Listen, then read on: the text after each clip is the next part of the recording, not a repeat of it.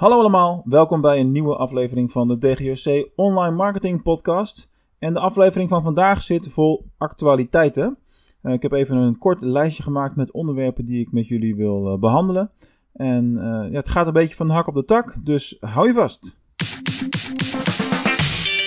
Meer verdienen en minder uitgeven. met online marketing. Dit is de DGOC Online Marketing Podcast. Allereerst wil ik even beginnen met het bedanken van iedereen die inmiddels weer naar de Online Marketing Podcast is gaan luisteren.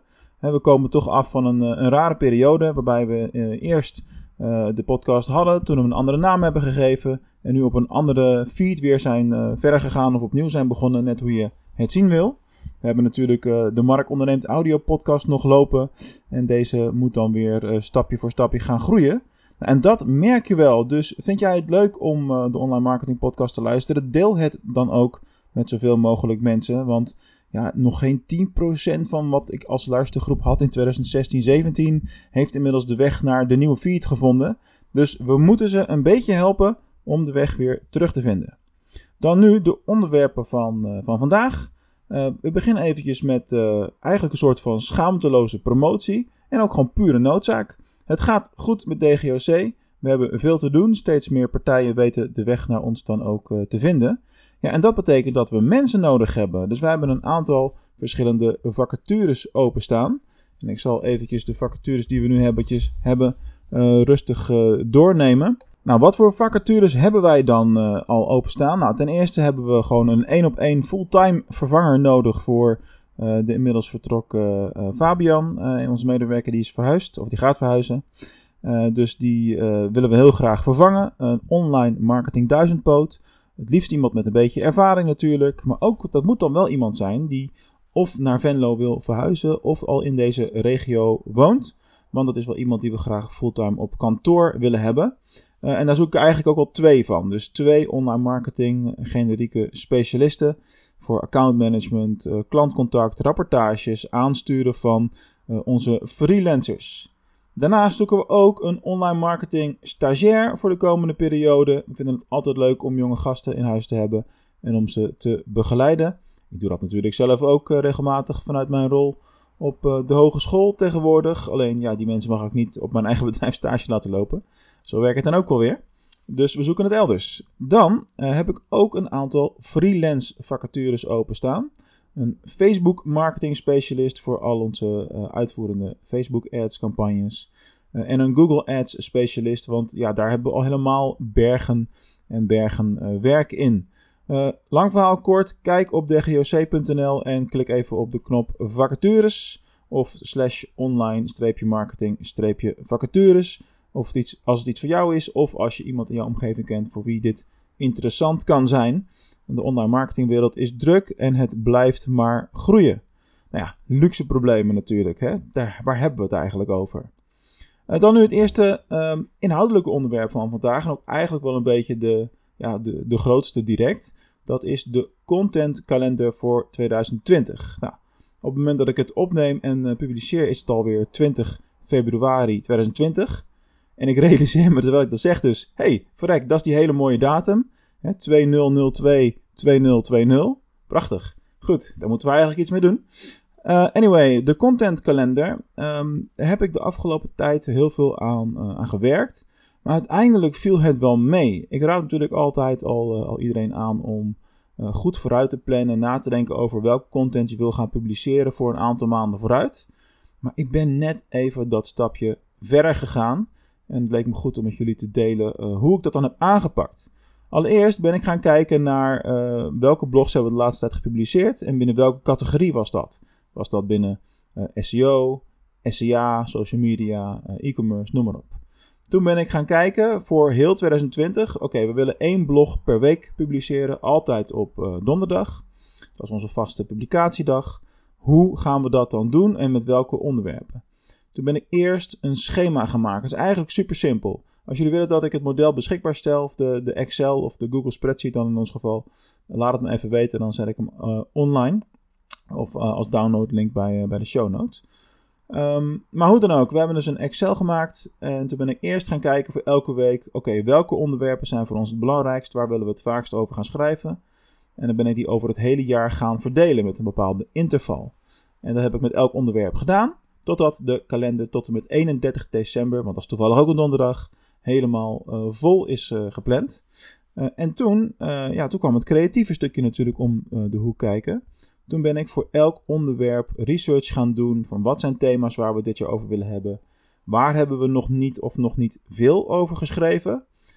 En wat zijn leuke catchy titels? Dus ik ben titels gaan bedenken voor alle blogs.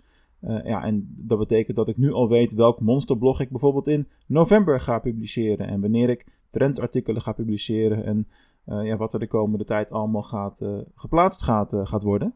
en nou, dat heeft me al met al, ik denk, een uurtje of vier gekost. Verdeeld over twee dagen. Want creativiteit kun je niet afdwingen natuurlijk. Moet je ook een beetje het momentum voor hebben.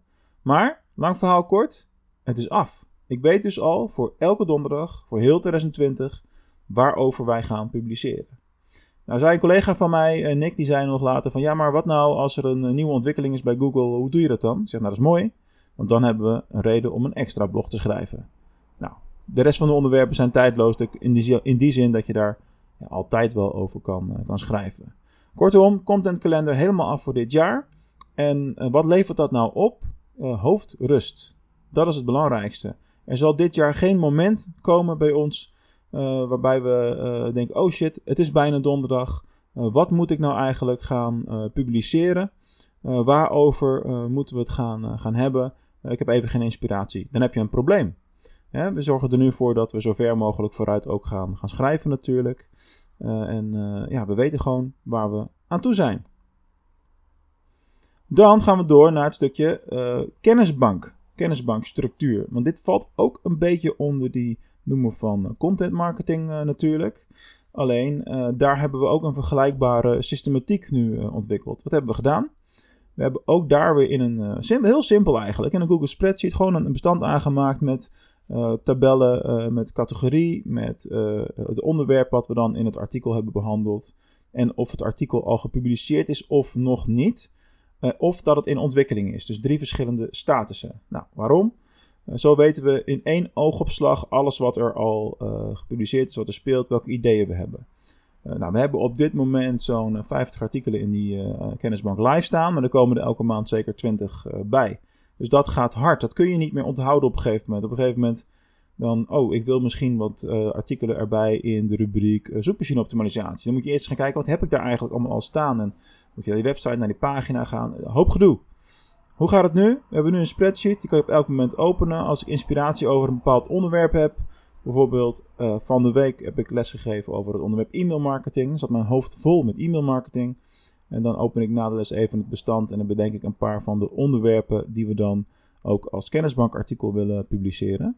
Ja, en zo verder. Dus zo heb ik inmiddels al meer dan 100 onderwerpen uitgeschreven in twee dagen. Alleen maar met een beetje tussendoor uh, daarnaar kijken. Dus dat uh, kost echt niet heel veel tijd.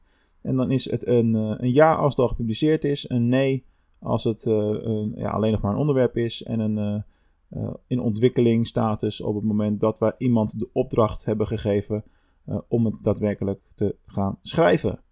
Kortom, de moraal van het hele verhaal, zowel bij die contentkalender als bij die kennisbank, werk gestructureerd, zorg voor overzicht.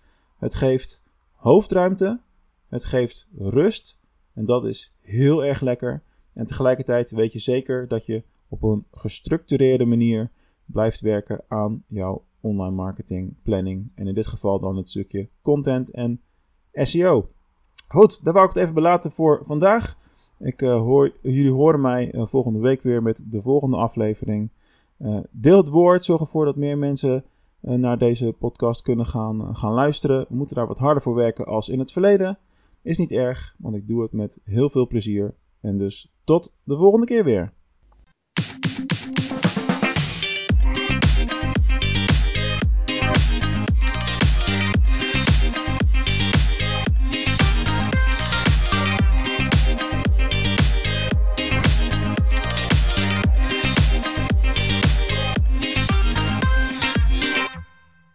Ben jij ook zo blij met alle online marketing content die we weer aan het maken zijn voor de Online Marketing Podcast? En wil je dat ik daar nog heel lang mee doorga?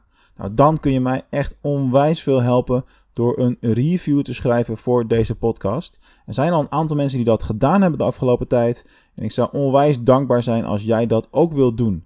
Nou, werk je met Apple Podcasts, luister je via die app, dan is het makkelijk. Ga dan naar schrijf een recensie bij de podcast zelf. En uh, geef dan ook echt een, een, in woorden aan, een stukje tekst aan, uh, wat je van de podcast vindt en hoe ik jou daarmee help. Laat het mij ook weten dat je dat gedaan hebt, dan kan ik je persoonlijk bedanken. Voor andere podcast-apps werkt het weer anders. Een aantal hebben helemaal niks. Luister je bijvoorbeeld via Spotify, wat steeds populairder aan het worden is.